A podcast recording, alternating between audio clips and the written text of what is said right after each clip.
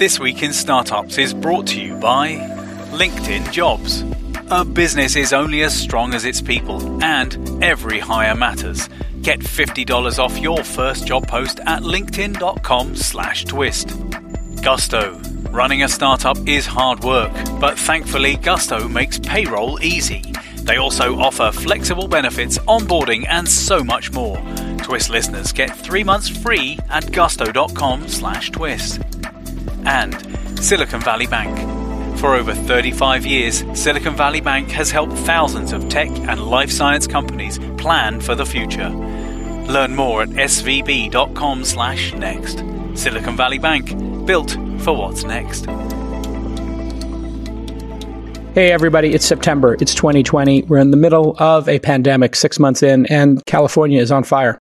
Social unrest in the streets as we see Black and brown brothers and sisters being literally murdered in the streets. It's a tense time in America. It's a very tense time globally.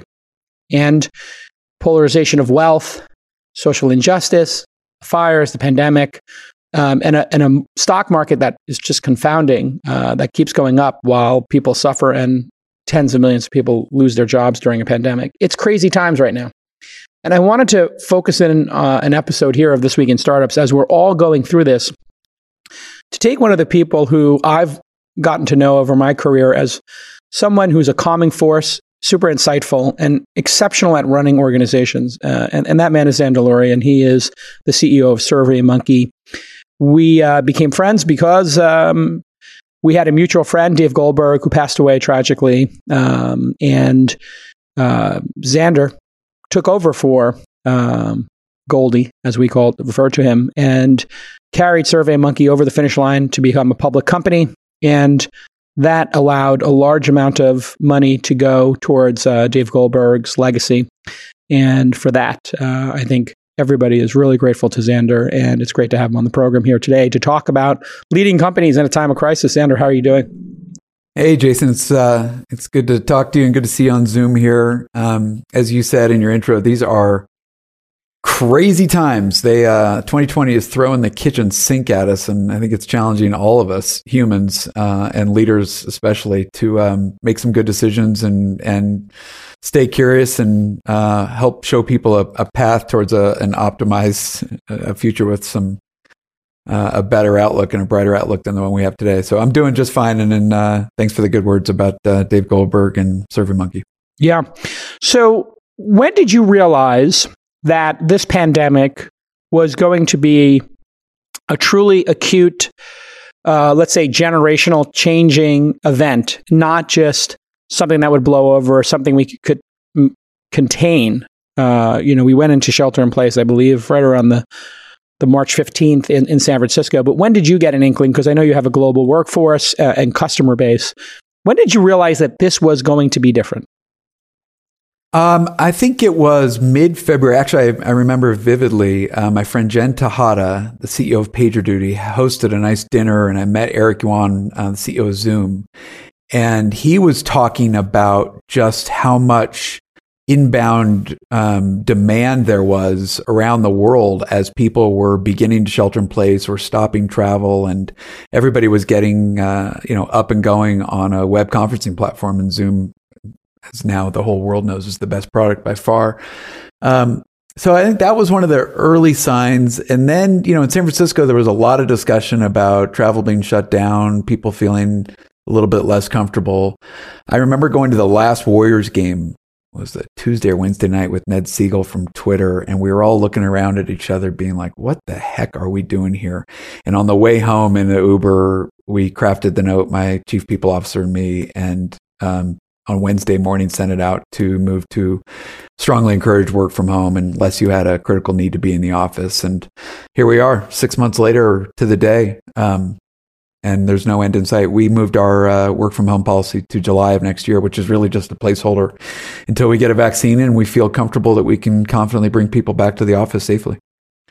It was a surreal moment. I think that the NBA game was canceled that Thursday, I believe. It was either Wednesday or Thursday. So you were probably at the game on Tuesday. I think it was the Thursday. that the NBA game was actually canceled while the players were on, you know, just getting on the court for the shoot around. That's where it really sort of hit home to me. Like, if they're canceling an NBA game and people are in the stands already and they're sending them home, they're not even going to let them. Yeah, it was Rudy tested positive. Referees came out and said, shut it down and sent everybody out. And you saw the announcers on TNT and the fans were just confounded. So, you know, like many times, Mark Benioff has been ahead of the curve here. And he was about 5 days ahead of us and some of the other tech companies in terms of moving strongly encouraged work from home at Salesforce the prior week. So clearly, you know, just given their scale and their offices and their customers, they saw something before the rest of us. You're old school. You've been in corporate America working at various big companies and startups. The idea of working from home was not something I don't think you embraced early. Now you're forced to have an entirely remote workforce. How have you as a CEO had to adjust how you manage people? And how has the company had to change, SurveyMonkey specifically? So it's been the challenge of our time, I think, for every executive. First off, there is no playbook. None of us lived through the 1918 pandemic, so we didn't really have a playbook for, you know, seamlessly integrating to a work from home environment. You know, SurveyMonkey, whether it's through dumb luck or skill, we're incredibly fortunate. We design, code, ship, and sell software, and it's largely over the internet and phone. So we don't build a product in a plant. We don't rely on retail stores for foot traffic. So our business is thriving and we're incredibly fortunate. But more important than that, Jay, as you know from working with some of the world's best companies, is that we, you know, over the last several years have built a management team and a culture and values that really enable us to trust each other, to mentor each other, to reward and promote people based on truly good work and treating people with respect and treating customers to give them great value for our product. So I think that foundation is benefiting us today in 2020 much more than it was in 2019 and 2018 because we lacked that physical proximity and we lacked that ability to get into a conference room and really read faces. And so, you know, I like you and many others, I'm tired of kind of staring into a Zoom screen all the time. And, you know, our business is basically headquartered not in San Mateo today, but on Slack. And that's how we work all day. We work on Slack, Zoom, and email. And I yearn for the day where I can get back in and have those conversations where you can kind of engage without the latency that is you know, the result of the web. But this is how it's going to be for a while. And there are some benefits. Let's talk a little bit about what the benefits are. You do get to, I think you're forced as a manager to really define clearly what people need to get done in a way that is very different than showing up at the office and being a good team member, right? There are people who are culture people who come to the office, you see them in the hallway, but now all that interaction is counted for zero. And then all that's really counted, I think, is the actual productivity. So did you find out or have any surprises in your management of people that you now were able to see, hey, this person is massively productive. I never really realized it, but all of that time walking around the office and the extroverts ruling the roost in meetings, et cetera, goes away. So how has that changed in how you evaluate human capital and performance? Yeah, you said it well. I mean, I think there is a sense that managers, leaders have had to be more crisp about our strategic priorities. We have 1,300 people at SurveyMonkey. 1,300. We just can't do as many things well as we could when we could all convene and around water coolers and in the offices. And so, you know, we are more crisp, more focused around delivering performance. And the truth is that so much of what we do today can be measured. We can measure lines of code. We can measure Jira tickets. We can measure BDR calls, sales booked. So, you know, you're really counting on your frontline managers to manage their direct reports and their direct reports to manage their direct reports. And ultimately, you know, you hope people don't have more than 7 to 10 direct reports. Each manager is really accountable for, how are my people doing? Are they healthy? How's their mental health? Are they showing up every day? Are they delivering on the OKRs and the critical objectives we have to measure our success? And I'm sure there are some people inside of our company that are dialing it in a bit. I hope not. But, you know, you can't see and touch and feel as much as you could when we convened in physical offices. But we're fortunate that much of what we do to drive our success is measurable. And that does drive our promotion process, our pay processes. We just completed our biannual pay equity audit. And fortunately, we're paying our men and women and black and white employees the same. But when you really get into the data and you're measuring every line in Excel, it's illustrative of, wow, we've got a lot to measure, and it's harder to do in a remote workplace for sure. When we get back from this break, I want to talk about reentry. It's pretty obvious that rapid testing has worked, and trace and track and contact tracing has worked in other countries. We've had the worst performance of all countries in our response to this, but it'll be inevitable that the cheap tests will be here soon. It'll be inevitable that we'll know if the vaccines are going to work. Let's just put it that way. But clearly, track and trace and cheap testing are imminent. So when we get back from the break, I want to know how you think about reentry and the workforce coming back to offices sometime in 2021 when we get back on This Week in Startups. All right, let's get down to brass tacks. I've got $50 to you from LinkedIn Jobs. The market is coming back. I know it's really weird to say, but people are actually hiring because entrepreneurs are resilient and they figure things out. They figure out how to save their businesses. And I'm going to give you $50 towards hiring that next great hire. And we got an amazing testimonial from one of our listeners, Jay, who is the founder of something called 10 Golden Rules. It's a boutique digital marketing agency. And he used our $50 credit for the first job post, which I'm going to give you the secret URL for in a moment. Well, he used that and he put up an account manager position and he quickly received, and we hear these stories all the time about LinkedIn Jobs, over 150 qualified applications, not 150 noisy applications, which makes your life miserable, qualified. And after identifying his two top targets, Jay noticed that he shared mutual connections on LinkedIn with both of them. So, boom. He can go vet those hires. And that's the number one thing that I see founders don't do. They don't vet. They don't do reference checks. Those are built into LinkedIn. We know that.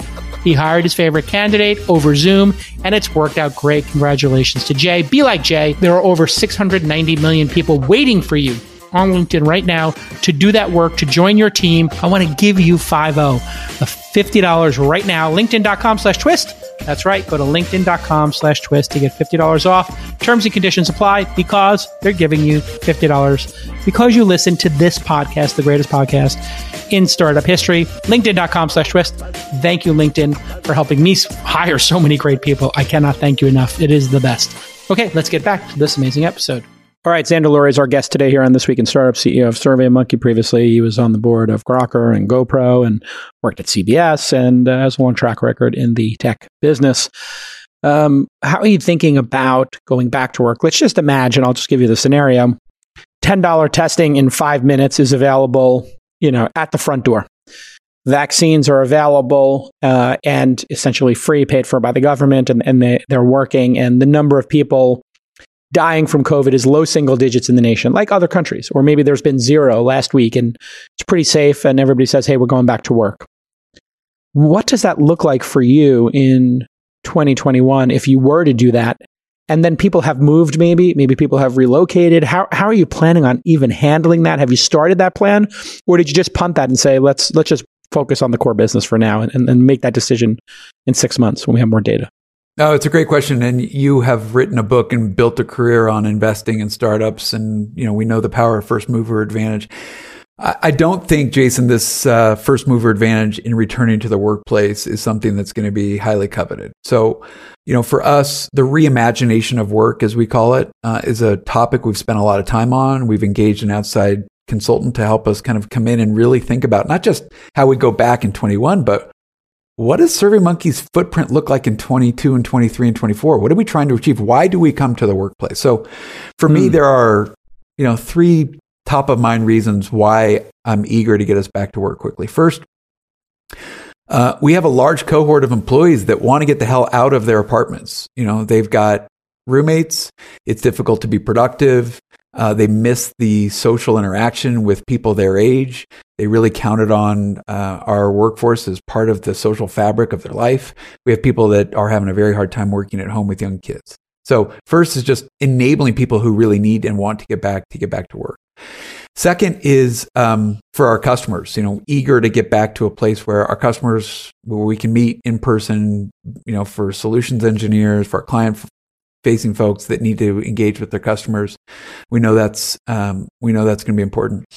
And then thirdly, it's for the magic that happens when you bring teams together, specifically cross-functional teams. I've actually found that in the last 6 months, we've had a lot of success managing in our functions. Our CTO, Robin Ducat, is managing her function.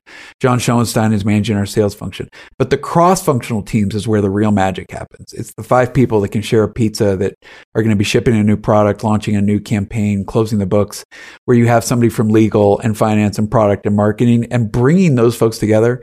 Man, I miss getting those people back together, whether it's around a conference room or for lunch or on a walk or in a design studio.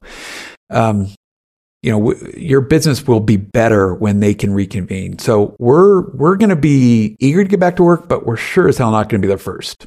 Have you found any sustainable culture unlocks while you're remote, ways for people to build culture or to fill in that social fabric while you're waiting to go back to the office, or to enable this cross-functionality and those collisions that occur in offices when people go for walks, to go get a Phil's, to go get lunch, to share a pizza? Those kind of things are just so intangible and hard to do in something like Slack or Zoom. Have you figured it out? Is there any secrets? There's no magic bullet. I would say that the role of HR, which used to be, maybe a second fiddle to product and engineering and marketing, all of a sudden, is the kingpin. I mean, our Chief People Officer, Becky Cantieri, is incredibly experienced, and everybody is now looking to Becky as one of the real leaders in the company who have helped bring us together around what has been this incredibly tense year, as you articulated at the top of the show. So, for us, clearly, we do troop town halls where we bring the whole company together every other Wednesday morning for a half-hour update. I do the Goldie Speaker Series, as you know, where I bring on CEOs and authors and philanthropists and politicians to talk to the company. And then it's a lot of fun stuff that our events team and our HR team, bring your pet to work day, bring your kid to work day. A lot of mentoring, our intern program. We had our hackathon that, we saw some great videos and testimonials.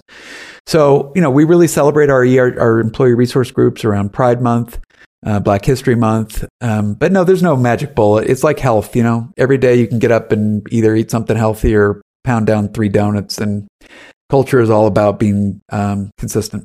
I ate 3 donuts before we were on air, so thanks for ratting me out.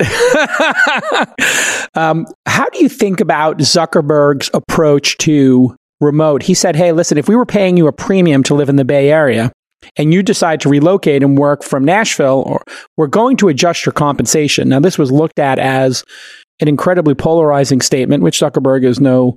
it's kind of on brand for Zuckerberg to say something like this, but it does actually make sense when you think about it. If somebody was a remote employee in Nashville, let's say, and you said to another person who relocated from Nashville to San Mateo, hey, we're going to give you this 25% bump because we know there's a cost of living adjustment and that's reasonable. Now they go back to Nashville. They've essentially given the person in Nashville who didn't come to San Francisco a pay cut, because the person who did, who does the same job function, went back to Nashville.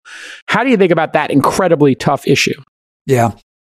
Well, I mean, we, like many other tech companies, are fielding inbound requests from employees who want to live closer to home, closer to ailing parents, in a lower cost location than the Bay Area or New York. I think ultimately, maybe if we had 50,000 employees, I would have to have vision on policies like that. But for us, it's largely about supply and demand.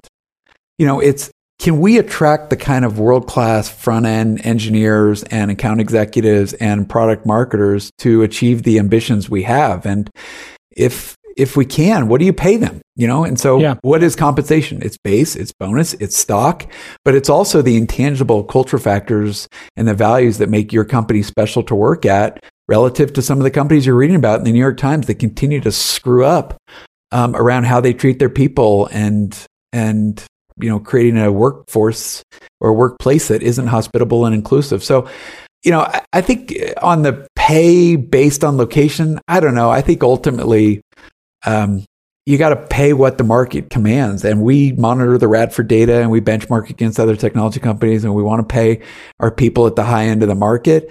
But ultimately, anybody who is kind of hopping jobs for the next incremental dollar is probably not the long-term person that who's going to deliver the most value to your company.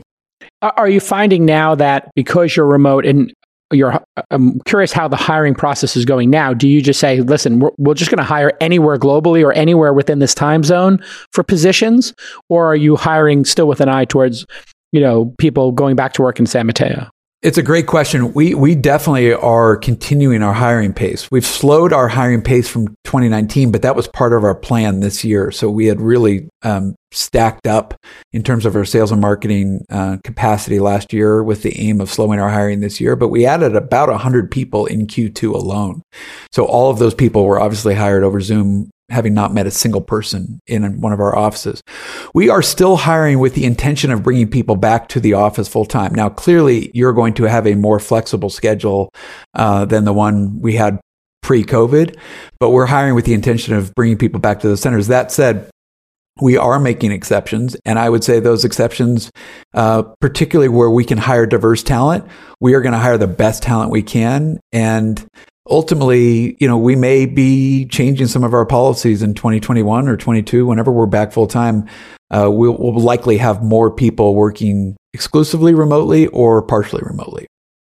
How do you keep the group of people who are remote, how do you keep them from becoming second-class citizens at the company? We all have had this experience when you're on Zoom prior to COVID and people are dialing in. And you even forget they're on the call because you've got six people in the room and then there's two people dialing in. They become by default second-class citizens. It's hard to keep them there. I'm curious, how are you thinking about that? Because when people, I think this is going to become the big decision for executives. Do I want to be by the locus of power? Do I want to be near the CEO? Do I want to have the collision with the CFO, the CTO, the CEO in the office and happen to bump into them and be on their radar? And then if I'm on Zoom and I'm on Slack, you know, maybe I'm going to not be top of mind when this promotion comes, not be top of mind when an opportunity to run a new project comes. When we come back from this quick break, explain how you're thinking about solving the two-class problem when we get back on This Week in Startups. 2020 has proven to be the year of many things. And if you own a startup, this could be the year you switch to better payroll. Gusto wasn't just built for small businesses. It was built for the people behind them, the founders who listen to This Week in Startups. Their online payroll is so easy to use. Gusto can automatically calculate paychecks and file all of your payroll taxes. 3 out of 4 customers say they run payroll in 10 minutes or less. I know this to be true because we run it in under 10 minutes ourselves, which means you'll have more time to run your business. Less drama, more time. It's super efficient. Plus, they offer unlimited payrolls for one monthly price. No hidden fees. Plus, Gusto does way more than payroll. Gusto also helps with time tracking, health insurance, your 401ks, onboarding, commuter benefits, offer letters, and they give you access to HR experts. And if you're moving from another provider, they can transfer all your data for you. It's no surprise 94% of customers are likely to recommend Gusto to a friend. Here's the best part. Because you're a listener to This Week in Startups, you get 3 months totally free. That's right, 3 months for free just for listening to This Week in Startups. Go to gusto.com, gusto.com/twist, TWIST. Again, that's gusto.com/twist. I'm telling you, you're going to love it. Gusto, thanks for the help and support with the podcast and our payroll. Okay, let's get back to this amazing episode. All right, Zander Lurie is here, and we're chopping it up. I want to get a little bit into what SurveyMonkey is working on. We'll do that in a second. But tell me about the two-class problem and this sort of the stratification of talent that could occur where, you know, you're out of sight, out of mind. How are you thinking about that? Well, I think it's probably the top issue for this reimagining work discussion that's happening with every C-suite in America, which is, you know, first off, everything pre-Zoom kind of sucked. Like, there was no great video conferencing platform that worked consistently and you could communicate in a human way. So I'm curious why you think, you said before that Zoom was just the best product ever in this category. Why do you, you study product, obviously, and you worked at GoPro, which had the best product, the category killer. You've worked at a lot of category killers. What is it about Zoom that makes it the category killer in your mind? That's so funny because it's not like Zoom came out with the first electric car. They weren't the first mover in this market at all. No. With WebEx and Google. I mean, there are multiple products, but whether it's just the design or how intuitive it is, or just how consistently it works, I think we were all so turned off of web video conferencing software just because it was so inconsistent. You never trusted that you could have an important meeting on it. So. There's something about the reliability. I agree. It's for me, it's the reliability and the lack of friction. It seems to just, when I would use GoToMeeting or WebEx or some of the other solutions, there was too many numbers to dial in, too much friction to just get on the call. And now it's just like, hey, you send the URL, they're on the call. It's also the network effect of just knowing that everybody else is trusting Zoom, that you don't have to kind of educate them on how to log in and get their 30 minutes before their meeting starts. Yeah, but that's a good lock-in too. To answer your first question, though, I think it really is, we have to provide workplaces that are inclusive. We have to enable people to come and feel confident that they can speak up, their voice will be respected. And I think too often it exacerbates the problem where the white guy in the room is loud and interrupting, and the person who's on video conference doesn't have a chance, especially if it's not, that extroverted kind of chest beating personality. So I think it's incumbent upon leaders like me to say, hey, these are the prescriptive reasons why we are coming to the office. I've been saying, no longer are we coming to the office. We're not going to ask you to battle commutes and virus exposure to come have coffee and walk the halls and do email in a cubicle. Now we're going to come with this prescriptive reason. There's a team event. There's a rally around sales. There's a design-focused, cross-functional meeting. We're going to come with a prescriptive reason to be in the office. And maybe that means shorter days. Maybe that means less than 5 days a week. But one of the top-of-mind challenges is going to be, how do we provide for an environment where people who aren't in the room feel included? And, it might mean spending more to bring those people to the office on those events a couple times a month. But that's so you're thinking intentionality around the purpose of coming to the office, and that you'll even just fly those people in. So, hey, we're going to do a 3-day jam session. We're going to be talking about SurveyMonkey's sales, goals for the next 4 quarters, and it's going to be a big sales rush, and we're going to have speakers and debates and culture building events. But we're not going to force you to battle that 101 traffic every day to get here at 9. I mean, that's the big unlock, right? For decades, the unlock has been for decades, hey, it's just like school, the bell rings at 9 o'clock and there's recess and there's lunch, and then, you hit the dinner bell at 6 o'clock and you're out. And now it's more about wait a minute, let's first principles. Why the hell are we coming to this place? What are we doing here together? What is the goal? Let's start with the ambition, the aspiration, the thing we're trying to achieve, and let that be the reason that we come together. And let's not all sit in traffic and spend tens of millions of dollars a year on rent and other travel related stuff unless we need to. So I think that, I credit, people like Reed Hastings and others that really strip back all the conventional BS that we've all just assumed. Why do you have to wear dress shoes? Why do you have to be at the office by 8:30 5 days a week? Why do you have to do reviews 4 times a year? And those leaders are the ones that are enabling you to ask questions and unlock all this awesome creativity that we're seeing in the market today. You've been a big proponent before anybody else, I think, of diversity and inclusion on a corporate level. You famously got Serena Williams to join the board and have really championed trying to get more women and people of color involved in leadership positions. What have you learned on that multi-year journey and leadership position you've had in the industry in this regard, in terms of best practices of how to make people feel included and how to draw that talent to your company? Because a lot of people say, and the cynical thing I hear is, hey, listen, there is a very small population of people available for some of these job roles, and now we're all competing for them because we all want our statistics to change overnight. But we hear this pipeline problem, and I'm using that in quotes. Is there a pipeline problem? Is that BS? And then how do you actually create the environment that draws people in and wants a diverse workforce to actually show up, as opposed to trying to convince them to show up? Well, thanks for the question, and thanks for the good words. So first off, there is fundamentally not a pipeline problem. Okay. Why do people say there is? Why is that the first thing you hear? And people won't say publicly, but we hear it constantly. I didn't get any applications for my CTO position from a black female, or my director of sales, I can't find any more Latino, executives who have 5 years in SaaS or whatever. Easy answer. It's an easy answer. That's why people say it. Because white executives have networks that lack diversity. Right. And so you host a party and all of a sudden you have 90 white people at the party and one black person. And then when you go to recruit a black engineer, you're like, God, I can't find a black engineer. Well, no shit. You don't have the network. So it's not a pipeline issue. It's your challenge and my challenge. And that is on us to recognize that the reason we have that challenge is there is systemic racism. The reason venture capital and private equity and technology companies are dominated by white men is because there is systemic racism in the system. It's not an accident that the fifth generation kid from Yale got the job. It's not that he is just way more talented than the black woman from Alabama. It's just that he's been given every advantage in life. And there's some real truth to born on third base. So it's on especially the white allies who are in positions of power with networks as big as yours or capital bases or companies to find what are the things that I can do personally? Where do I have power? Where do I have a voice, products, capital, influence to change the game? Because opportunity is not equally distributed.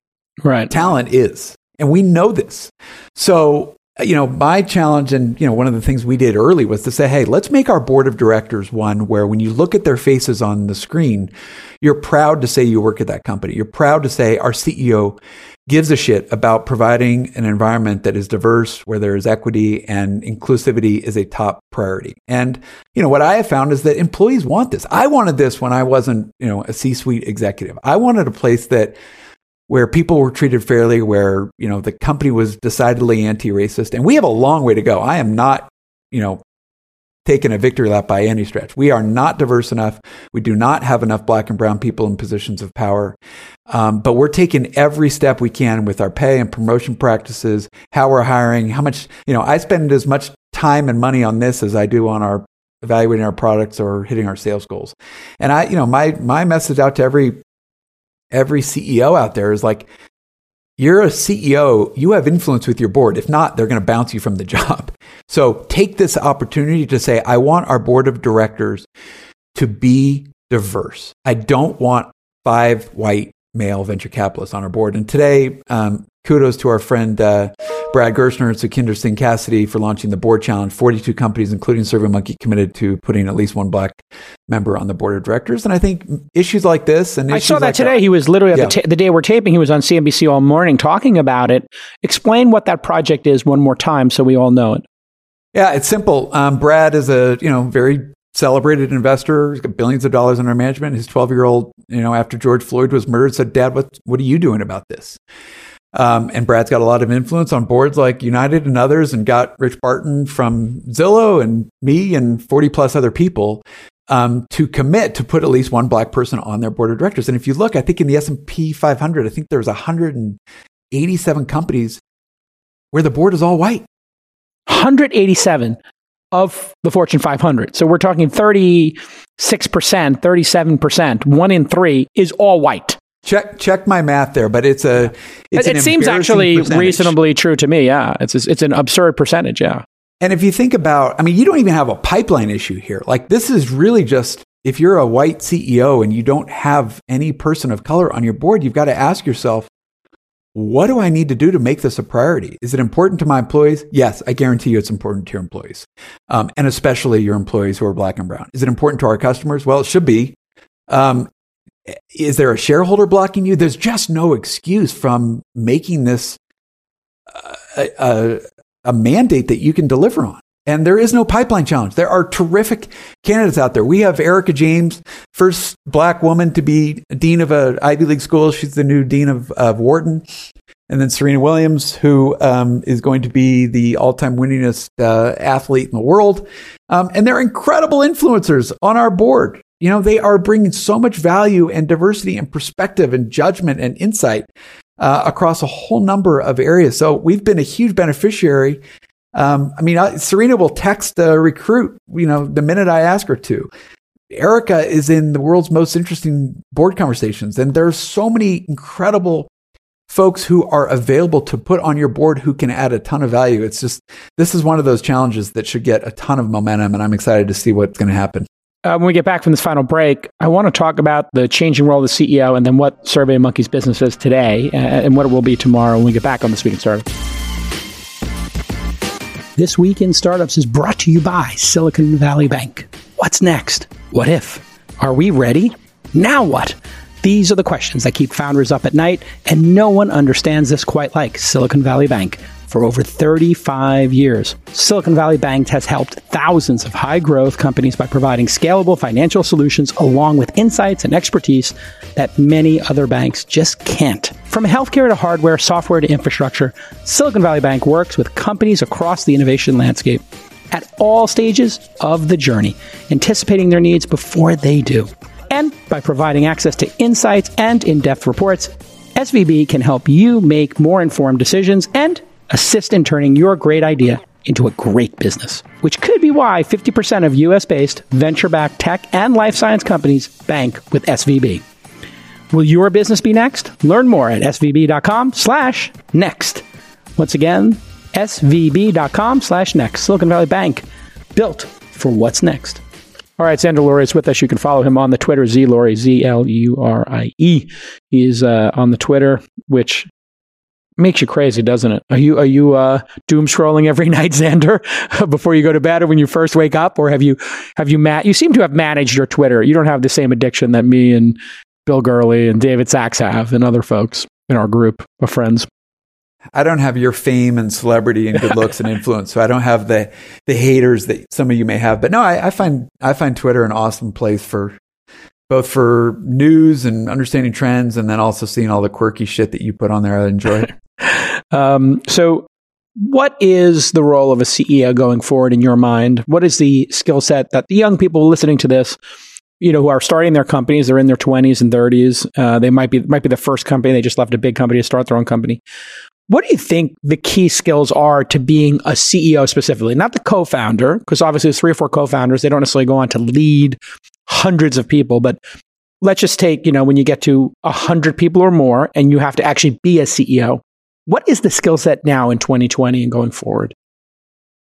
Yeah, it's a good question. I think there's 2 big buckets of capabilities. The first bucket is one that's been around for a long time is, I would argue, is kind of table stakes, is you have to have the analytical skills and the deep interest and insight around whatever the product or service that your company is delivering, whether it's a tech product, a software product, or it's actually a hard good, or it's a consulting service or an investment banking product. You have to be, you have to have the requisite domain knowledge, expertise in that product. And then you have to have some analytics to understand pricing, packaging, margins, competition, where the industry's going. So that's being a strategist and understanding your market and customers and product, right? Like the classic CEO product market fit. Yeah, I don't think you can luck your way into, being the CEO of NVIDIA if you don't understand the chip market and the evolution of the chip market and where the industry's going, and have the analytical kind of mindset to understand development and innovation and pricing, et cetera. So I think that kind of product mindset, domain expertise, analytics is something that's always been important for a CEO. I think it was a lot more of the job, call it pre-internet. Yeah.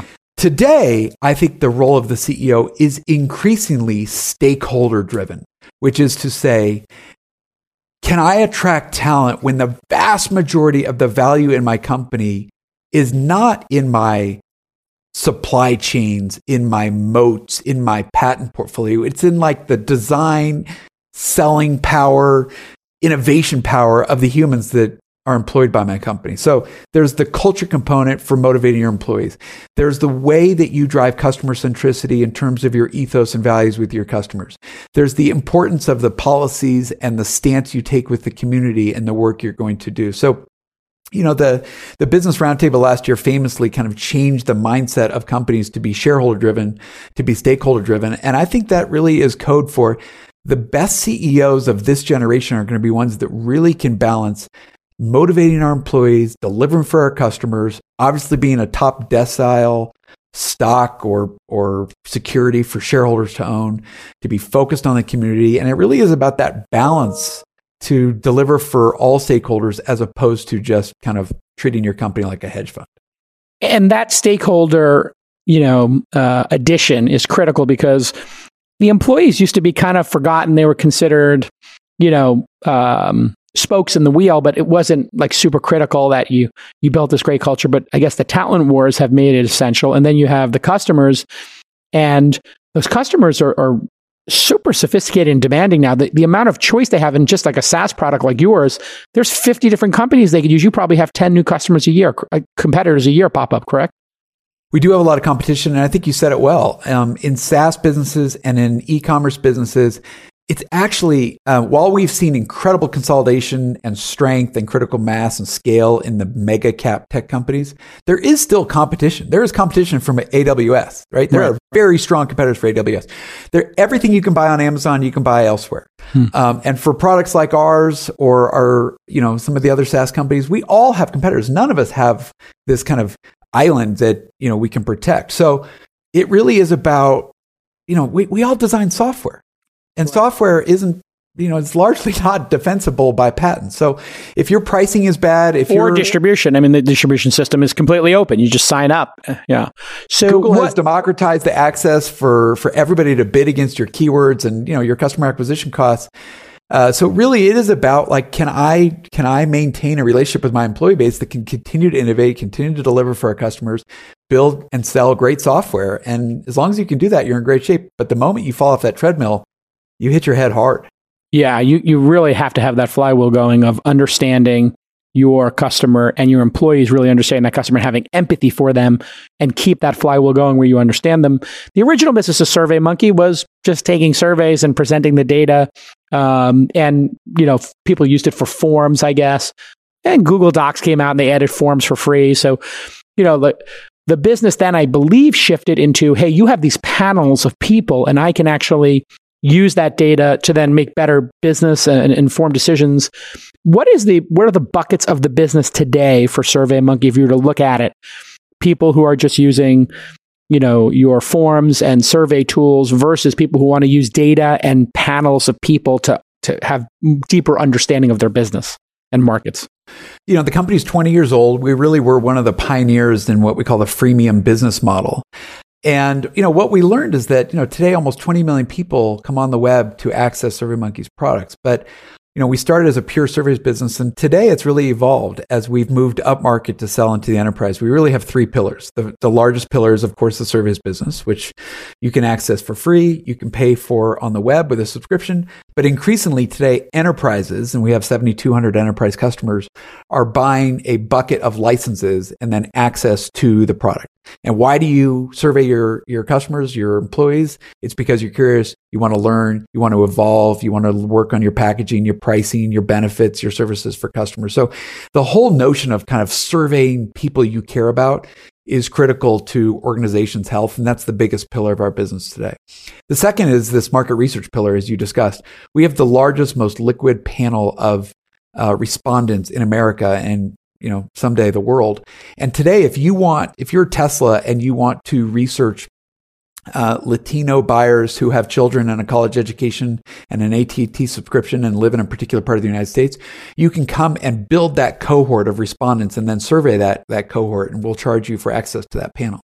And then, of course, is our CX offering, which was really born out of two acquisitions, Get Feedback and Usabilla. And this is a hot new category where customers, every company today is customer-centric. And this is a purpose-built software solution that works and integrates really well with Salesforce and helping companies really build programs that help them collect feedback, but then take action. So if you have an important customer who gives you a low NPS score and she has a VP title, like get off the dime and call that customer. And that CX program is one that many companies today are large. Explain what CX is for people who haven't heard that term. Yeah, it's customer experience. And it's really about, that there's the sweet old lady in the Portland airport that used to stop you and try and do a survey, or the company that calls you during dinner time and tries to interrupt and get feedback from you on how your product experience, your service experience was. And, if you're a big hotel chain or a car manufacturer or consultancy, you need purpose-built software and a structured data program to really measure the health of your clients, because ultimately your net revenue retention and your ability to retain those customers is what's going to enable you to differentiate from your customers. And that's really only born out of good software. SurveyMonkey has long been used for customer experience, but it was this horizontal tool that you had to configure. And so we've really moved up market to build a software suite that delivers on that CX. So instead of starting with zero and saying, okay, I'm going to study our customers, let's build a survey form, et cetera, you're saying, hey, plug this little JavaScript in. We're now embedded in your software, and you can track which users are using which features, and you can query them about their use of those features, and maybe have an early warning system. Hey, this customer may churn. Hey, this customer keeps getting frustrated by this, or they're delighted by this, and it's an opportunity to land and expand in the organization. You said it. I mean, think about Steve Jobs, who was often kind of lauded for his design functionality and intuition. But Steve Jobs' design intuition was born out of billions of data inputs, of being a CEO and product builder for 30 years. And so, you know, if you're a company like Salesforce that has several 100,000 cloud customers, we think at least 100,000 of them need CX software, because if you have tens of thousands of customers, you really need to understand the dynamics between what customer cohorts want and the canary in the coal mine and the early warning signals. And really understanding, like, hey, our high spending customers like this, our customers on the East Coast don't like this. And I don't know, CEOs and product builders who just have this intuition and this gut for everything. Ultimately, people who are curious and have a growth mindset need to ask the questions. And then how you take that data and how it leads you to take an action, to deliver a different benefit, to change a price, to launch a new campaign. You know, you see companies that launch bad ad campaigns all the time, and you ask, how did that get? Yeah, some creative person came up with that idea based on no customer feedback or no studying of the customer. You have this incredible panel and insight into America and the rest of the world. And I see you release surveys in partnership with a lot of people, whether it's politics, or social justice. What are the most insightful things you've learned in 2020 about America and Americans? Because when one turns on the television set or reads a newspaper, it's incredibly polarized, and it seems like all the media sources that we used to think were down the middle have all picked a side. They've gone very far to the left or right. And so it feels like almost anytime you turn on media or try to get some true north, you feel like everybody's at war with each other and this intense tribalism. Is that true, or is that just our experience from watching media and using social networks? Or are Americans largely in agreement on the majority of issues, and it's just the media and social media that make us feel like we're at war with ourselves? Well, I think Americans agree on a lot more than we disagree upon, but the way it's covered, as you said, advertisers tend to flock to certain networks, and networks are building programming around cohorts they're trying to attract. So it has pushed people from the middle to the extremes, and it does have this unfortunate coverage where we tend to cover sensational news topics, and then they tend to get left and right. And, you know, unfortunately, the mask has become the most politicized symbol in America, and clearly the administration has something to do with that. But, you know, I'll give you a couple of insights that we've found. We do partner with New York Times, MSNBC, CNBC, and other news outlets that have large audiences to share data that they'll find insightful. We were on MSNBC this weekend, but particularly on race relations, which has been such an important topic in America. I would argue the most important topic in business since the George Floyd murder. That really brought it to the fore. 78% of Americans want their CEOs to get engaged, get active in social issues, to say as far as, if you are quiet, you're part of the problem. And if you're not engaged, if you're not leading and taking a stance, you're complicit in the problems in America today. That's up dramatically from even 10 points up from even where it was a year ago. And clearly Americans are asking business leaders in a world where politicians are a bit more impotent on some of these issues to get more engaged. Black Americans will tell you that race today, 77% of Black Americans say race is the number one most important issue today. Less than 40% of Americans who are white agree with that. Wow. So clearly you've got a massive disconnect of people who are not affected, who are not discriminated against, who are not feeling the oppression of racism in America, are saying it's not as important of an issue as people who are afraid to let their kids drive because they're afraid they might get pulled over by cops. Yeah. It just shows you that, you know, there are cohorts of Americans who are affected very differently by the news of the day. And the advice then to leaders is you have to engage. I mean, whether it was CBS, your previous employer, or Michael Jordan famously, you know, many people who were celebrities were told, hey, you know, you really don't want to take a side. You don't want to lose half your audience. You want to just you know, stay apolitical, stay out of politics, stay out of these charged issues. What you're saying is actually, maybe it's you have to engage them because the expectation now is with your company, you do have to show that you're have some basic level of empathy for people who are suffering in America. Yeah, I think it's even more pronounced than that. It is in a world where customers have the decision of where to spend their money. Customers are going to be looking at what are your values? How are you stepping up in times where America needs you?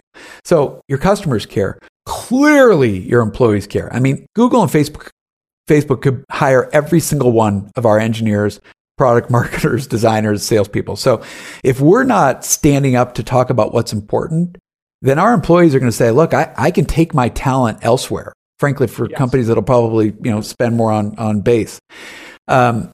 You know, and shareholders like BlackRock, Larry Fink is now saying, look, we are investing in companies that build their company to cater to multiple stakeholders, not just for equity holders, and knowing that those are going to be the companies that stick around long term. So I think this is not only an issue of you're being asked to stand up, you're going to be forced to stand up, or your board or your customers or your employees are going to run you out of your company. And even investors are changing now their mindset on it. So endowments that empower private equity or empower public markets, they're starting to say, hey, we're looking for some more responsibility taken by these companies, and we're going to direct capital and allocate capital where we think it's more just. I mean, that is a sea change. That's a total sea change. Their LPs are saying, I'm not going to invest with you unless you have better representation on your management committee. I mean, I went to investment banking conferences last year when we used to get on airplanes, and I'd sit in a hotel with that weird, like, you know, bed stand behind you, and the investors come in every 30 minutes for 8 hours, and you drink 12 cups of coffee. And I can remember seeing 50 investors in a day and less than 5 women and not a single black person. And I told my IR chief, I'm not doing that again. If the investment bank that convenes these mutual fund and institutional shareholders together, if they can't attract a more diverse group, I'm out. And they can learn about SurveyMonkey through our filings. And if that hurts our stock, so be it. But I'm going to take my travels, and I'm going to spend my time, and I'm going to invest in shareholders that have a more conscious bias towards building a team that is diverse and inclusive and hires women and hires people of color. The days of talking to 12 white guys in a room, forget it. Yeah. What are your thoughts as we wrap up here on the state of California? This has become a pretty acute issue. Many individuals we know, leaders in the industry, are choosing to leave California. They feel that taxes, how the government is run, in San Francisco specifically, the homeless problem, which arguably is the wrong word to use. It's an addiction and mental health problem, according to the statistics, and people who are afraid of being canceled. One person who's high profile said, you know, we're calling a problem of people who are junkies, like literally the candid term for people addicted to heroin specifically. We're conflating that with homelessness, and that's why we're not solving this problem. And they wouldn't obviously say that publicly, but that's how they view it. What are your thoughts on the state of San Francisco and California in relation to high functioning businesses? Because you must be thinking, you know, or must have people considering leaving California for these issues, and therefore your business is based here. Would you ever see SurveyMonkey leaving California like some other companies have now done? It's such a fascinating binary set of considerations. So California, not only is it the home to, you know, some of the world's most beautiful places and beaches and redwoods, national parks like Yosemite, but we also are the home to the export of the 3 best products categories in America, if you think about internet services, cloud services, entertainment, yep, and probably electric cars. Yeah. So, you know, transportation, we're this incredibly thriving place of business and industry, but we have this reputation for being this kind of leftist, you know, crazy liberal, state. Out of control, really is out of control. You know, it's a state with multiple different areas that probably have very little nexus between them. Clearly, I think high taxation will be a detractor for a lot of companies that want to set up shop there. But there's a reason companies set up shop in California, is because there is access to incredible talent. People want to live in California and avail themselves to all the beauty and benefits of the state. I think the forest fires are are, you know, becoming too consistent. It's clearly a climate crisis result, which is super scary. But yeah, the policies have got to get better. I mean, I have so much respect for Daniel Lurie and what they've done at Tipping Point and trying to get more services, especially for true homeless people that need help and access. And I think you're right. We're conflating drug addictions with true homelessness in a place that is very hard to afford cost of living. But boy, policing and crime and the systemic racism and how we jail our citizens, if we don't address these issues, America will take a step back. Yeah. And are you optimistic? I'm sure you're optimistic. Yeah. Why? Why are you optimistic? Because we just described a racially unjust society, policing problems, taxation problems, homeless problems. I mean, this is a laundry and climate. Like, this is a big list of things that need to be fixed. Why are you positive and optimistic? I think capitalism and democracy are super challenged, but they're by far the best societal structures for how you grow and thrive. I mean, in many ways, the business world has an opportunity now more than it ever has. Our power today in America is so much disproportionately higher than it was in prior generations, and business leaders have an interest in stepping up to right the wrongs of prior generations. And so if you look at what Bezos is doing for climate change, if you look at what Benioff and others are doing around racial injustice, you know, business is an incredible platform for change. We have huge capital bases and influence with our products, with our employees, with our money to affect change. And, you know, ultimately politicians will vote for what we ask them to vote for. And if we get the right folks in there with the right interests, I'm incredibly optimistic about the future. And I think climate crisis is probably the scariest long-term challenge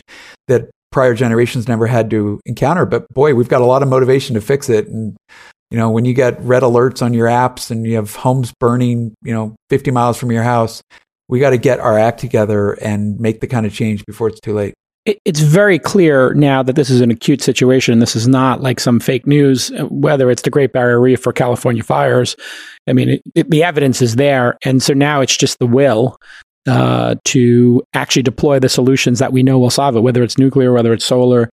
You know, the solutions are right there. I mean, even for water, we had zero mass water on, and, you know, we have panels that cost $2,000 that can provide a couple of cases of clean drinking water from, you know, just taking water out of the air. So we could solve all of these problems just by deploying solar panels, nuclear, and water.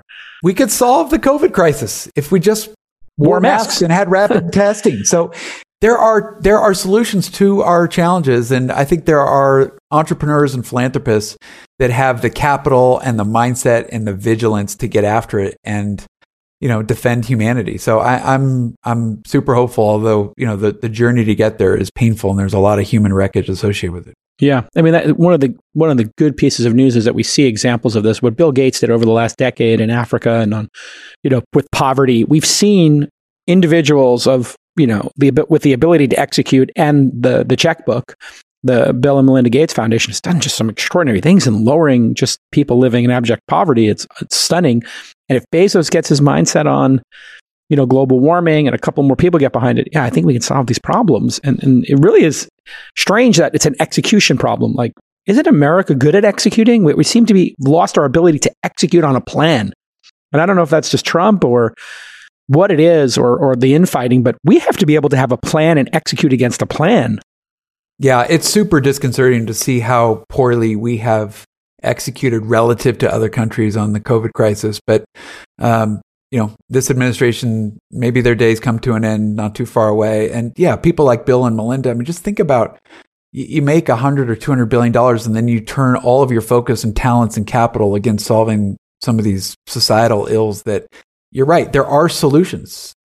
We can feed everybody on this planet and we can... No big deal. We can fix our water challenges and our energy crisis, but it takes incredible vigilance and political will. And unfortunately, the latter has not been there over the last few years.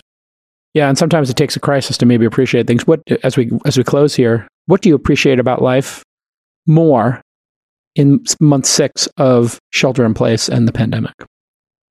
I think I have a keener appreciation for just the human connections that are really important to your your stamina and your heart and what fills your cup every day and gives you the energy and love to fight hard. And so it's, you know, as you know, with Jade and your kids and, you know, the 10 or 20 or 30 friends that you care most about and the production team at launch and your podcast that you care most about, like, we don't need more friends. You need friends and family that fill you up and give you that energy to leave it all on the field. And I think in COVID, I've recognized that more than ever.